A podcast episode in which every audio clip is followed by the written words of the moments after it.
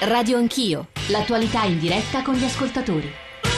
906 Radio 1 Radio Anch'io Giorgio Zanchini al microfono come ogni volta che ci occupiamo di scienza ci sono moltissimi messaggi moltissime domande moltissimi ascoltatori in attesa e forse ce ne dovremmo occupare di più. 335 699 2949 per i vostri sms 335 699 2639 per i vostri whatsapp radio anch'io chiocciorai.it per i messaggi di posta elettronica. Stiamo ovviamente aggiungo io parlando di Plutone di New Horizons che stanotte alle 3 ha mandato un, arrivato a Madrid un segnale eh, del fatto, sul fatto che eh, ha passato Plutone, è sopravvissuto a tempeste di ghiaccio, ma anche qui sono a possibili tempeste di ghiaccio, sono molto impreciso, ma grazie al cielo ci sono qui due tecnologi dell'Agenzia Spaziale Italiana, Mario Salatti e Marco Castronuovo, c'è Vittorio Argento a aiutarmi, c'è collegato con noi da Torino Maurizio Cheli che è un astronauta, altri scienziati ci raggiungeranno, ci sono molti ascoltatori che ci stanno aspettando, che stanno aspettando eh, di intervenire e porre domande. Volevo leggere però un po' di messaggi. Anzitutto Gennaro da Siena, la fionda gravitazionale di cui ha parlato Argento usa lo stesso principio visto nel film Armageddon,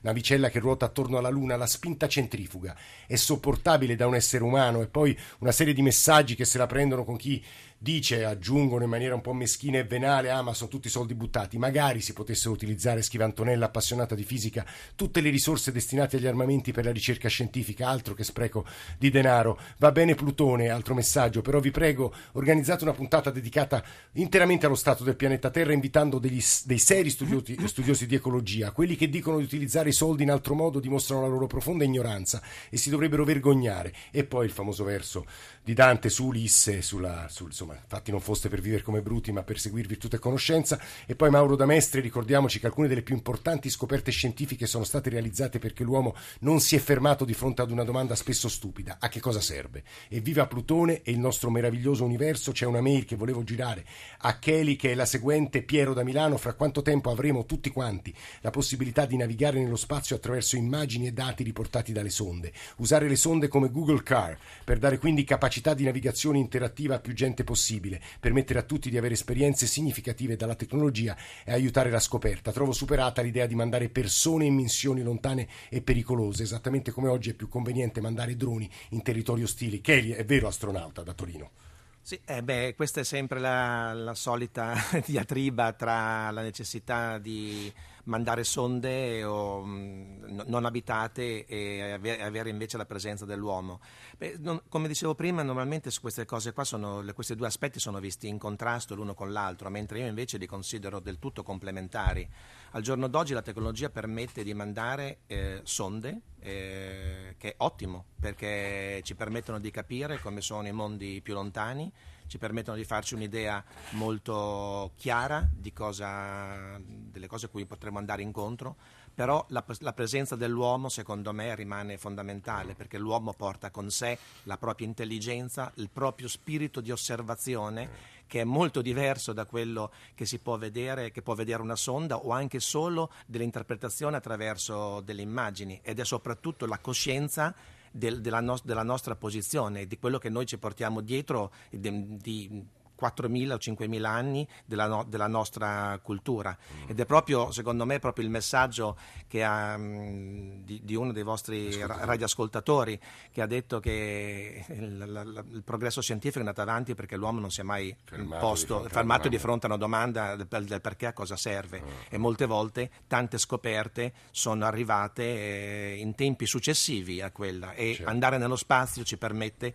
che sia con sonde ottimo, che sia con eh, persone, ci permette di capire com'è, eh, com'è la vita e come, quali sono le, le, leggi che regolano la vita, la nostra vita sulla Terra e la nostra vita nell'universo. Che dice Vittorio Gente voleva credo fare una domanda. Vittorio. No, più che una domanda era una, una precisazione. Non demonizziamo la ricerca in campo eh, della difesa perché anche da lì sono venute delle, delle, scoperte straordinarie e utilissime e Maurizio Chedi ben lo sa, essendo stato pilota sperimentatore di velivoli militari. Con questo adesso non entriamo poi nel metodo, ma in assoluto non demonizziamola, anche quella serve. Sto andando dagli ascoltatori, prima però c'era una domanda secca eh, per non so se Salatti o Castronuovo, sono Salvatore, volevo sapere come fa la sonda a sapere dove puntare la sua parabola per trasmettere i suoi dati alla Terra. Chi risponde Castronuovo? Salatti.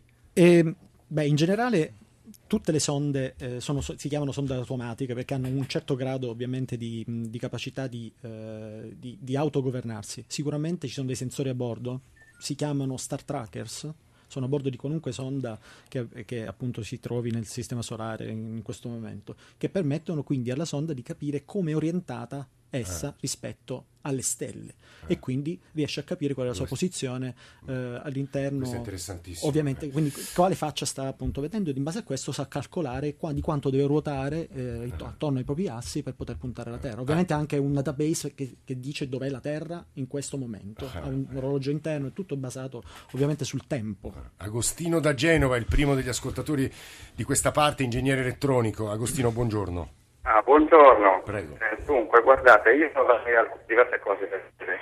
Innanzitutto mi stupisce come ancora oggi ci sia una grande carenza nella divulgazione scientifica.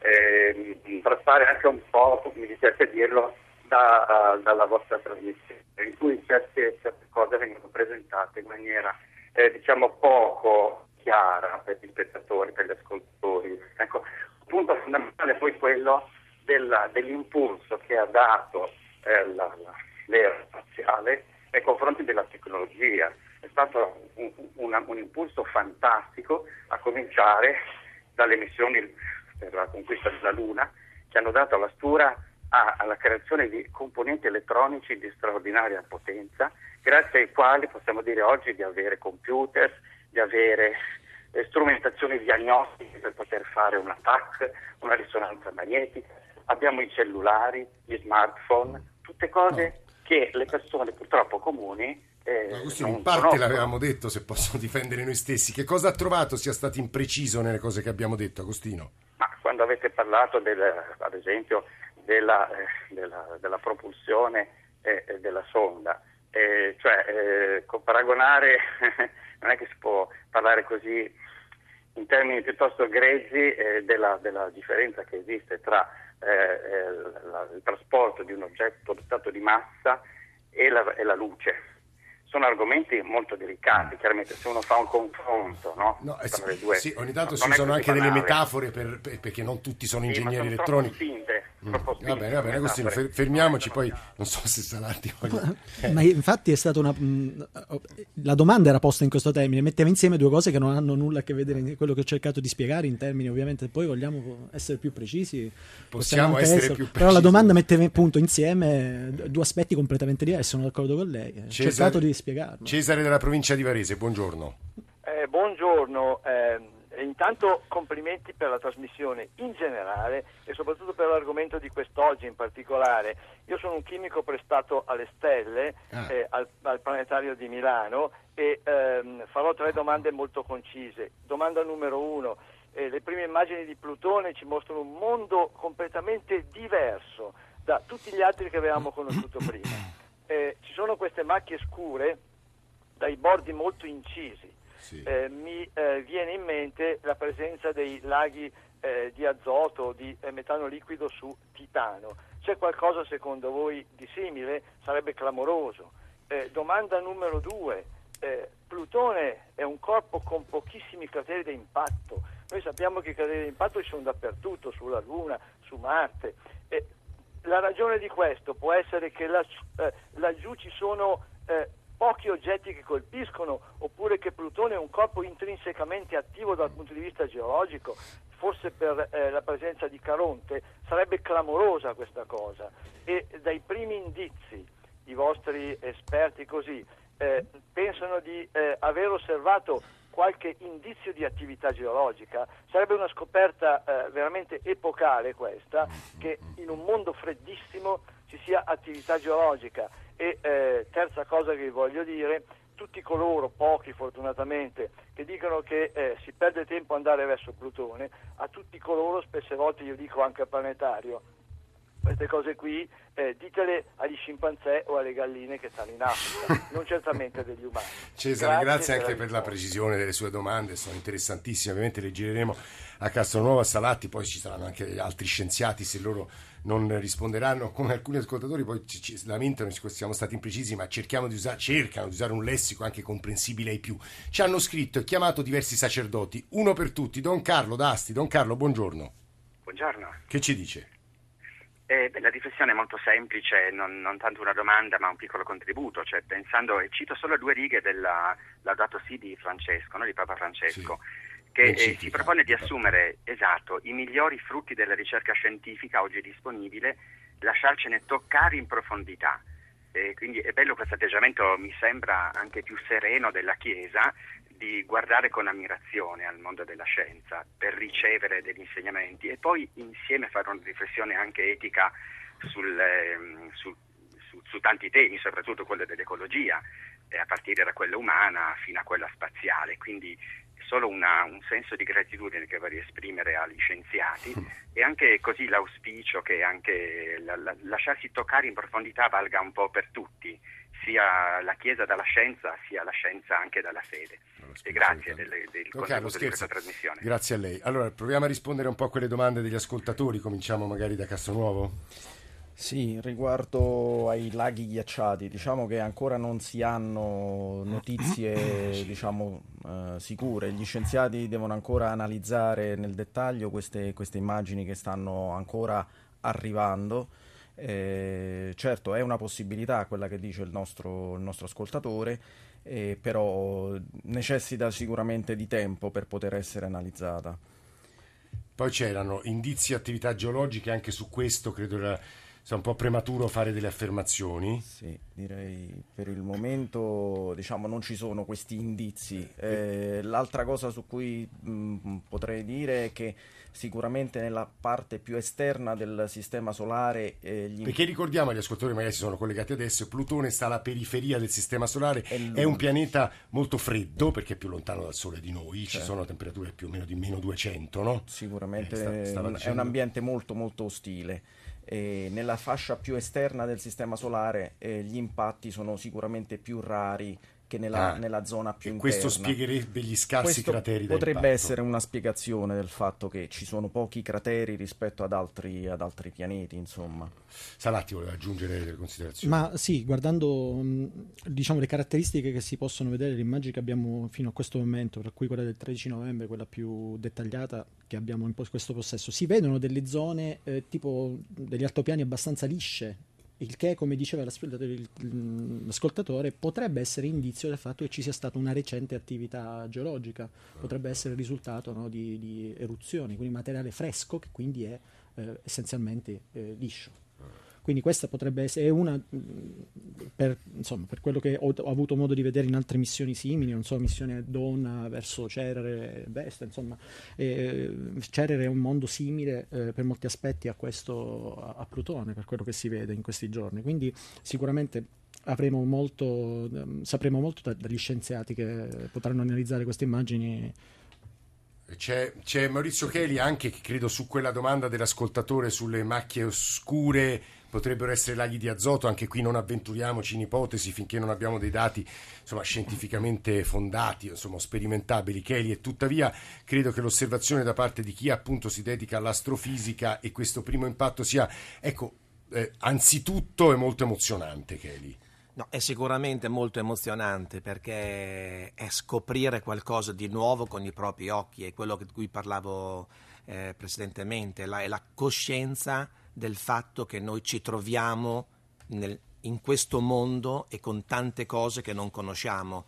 E per cui io trovo, trovo questo, anche le domande che sono state fatte, soprattutto le risposte, un qualcosa di veramente affascinante che secondo me fa parte della, della, nostra cultura, della nostra personalità di essere umano. Infatti ho apprezzato moltissimo il, la, l'intervento che ha fatto il sacerdote prima, quello di lasciarsi toccare in profondità anche dai misteri dell'universo e cercare di capire eh, come funziona il mondo attorno a noi perché poi ora dico una cosa banalissima, Vittorio aiutami tu, la nostra conoscenza è veramente marginalissima rispetto all'universo stesso, quello che sappiamo con la pretesa di sapere tutto, questo è il dramma vero, spesso. Kelly, perché sì. noi in realtà conosciamo pochissimo. Noi conosciamo pochissimo e se c'è un qualcosa che mm, ci fa capire veramente, noi eh, gli scienziati prima ci hanno detto che questa sonda ha viaggiato 5 miliardi di chilometri, eh. che sono una cosa astronomica proprio, eh. visto che siamo in, stiamo parlando appunto di questo argomento. Quando noi al massimo adesso con la stazione spaziale ci avventuriamo a 400 km e le persone che sono andate più lontane in assoluto, i 12 fortunati che sono sbarcati sulla Luna, sono andati a 380.000 km. Quindi questo ci dà un'idea delle dimensioni solo, non dico del nostro universo, ma anche solo del nostro sistema solare e, e di quanto piccoli noi siamo in rapporto al, al mondo in cui viviamo e quindi eh, c'è questo senso anche di, di piccolezza ma, sopra, ma anche che, di curiosità che ci spinge a scoprire, a tentare di comprendere meglio dove noi viviamo. Senta Kelly, ovviamente arrivano delle domande da parte di ascoltatori sulla possibilità di colonizzazione da parte dell'uomo di, di, altri pianeti o di portare la nostra vita altrove. So che anche qui ci muoviamo in campi del tutto ipotetici, ma insomma ci dia qualche traccia. Beh, diciamo, adesso un, uh, uno del, del, dei problemi tecnici che, in cui ci si confronta sono appunto le distanze. Ehm, per andare su Marte, che è uno dei pianeti più vicini alla Terra, eh, con i mezzi che noi abbiamo oggi, con i sistemi di propulsione che noi abbiamo oggi, è un volo di circa due anni il, vuol dire mh, mm, un anno di permanenza su Marte per poter avere un viaggio per via della meccanica orbitale di sei mesi andare e sei mesi a tornare.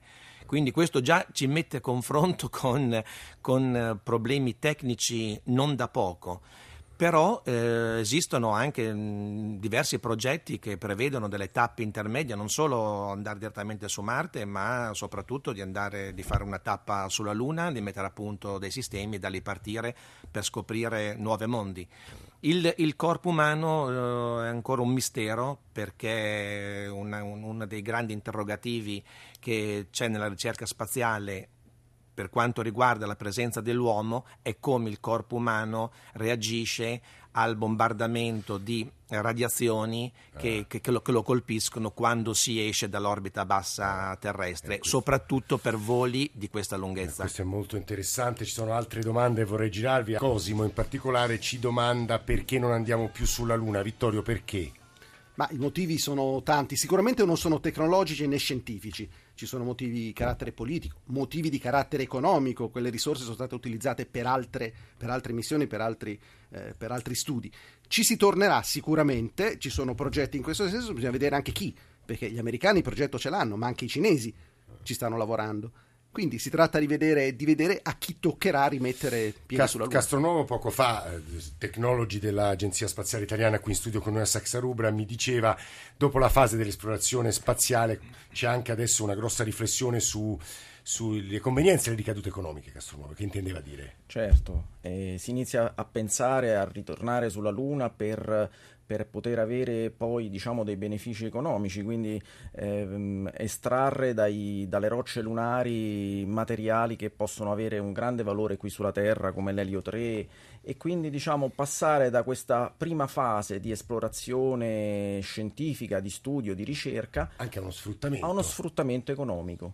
Ma con l'elio 3 che cosa ci faremmo? E l'elio 3 è diciamo, un, un elemento molto raro e difficile da ottenere sulla Terra, insomma, quindi eh, da questo punto di vista ha un grande valore economico. Quindi a suo avviso dietro la cosiddetta corsa spaziale non si usa più questa espressione, ma può esserci anche, ad esempio la corsa cinese, Vittorio revocava la Cina, può esserci anche quell'intenzione. Sicuramente, così come ad esempio l'intenzione di eh, catturare un asteroide e portarlo nell'orbita lunare ha eh, soprattutto eh, un ritorno, diciamo un interesse economico, i materiali che compongono certi tipi di asteroidi sono eh, molto utili soprattutto nell'industria elettronica, ci sono metalli rari, terre rare che hanno un grandissimo valore economico. Mm, ci è arrivata una domanda credo difficilissima, Salatti, provi lei a che punto siamo con la gravità artificiale, credo sia questa la chiave dei viaggi spaziali che scrive Daniele.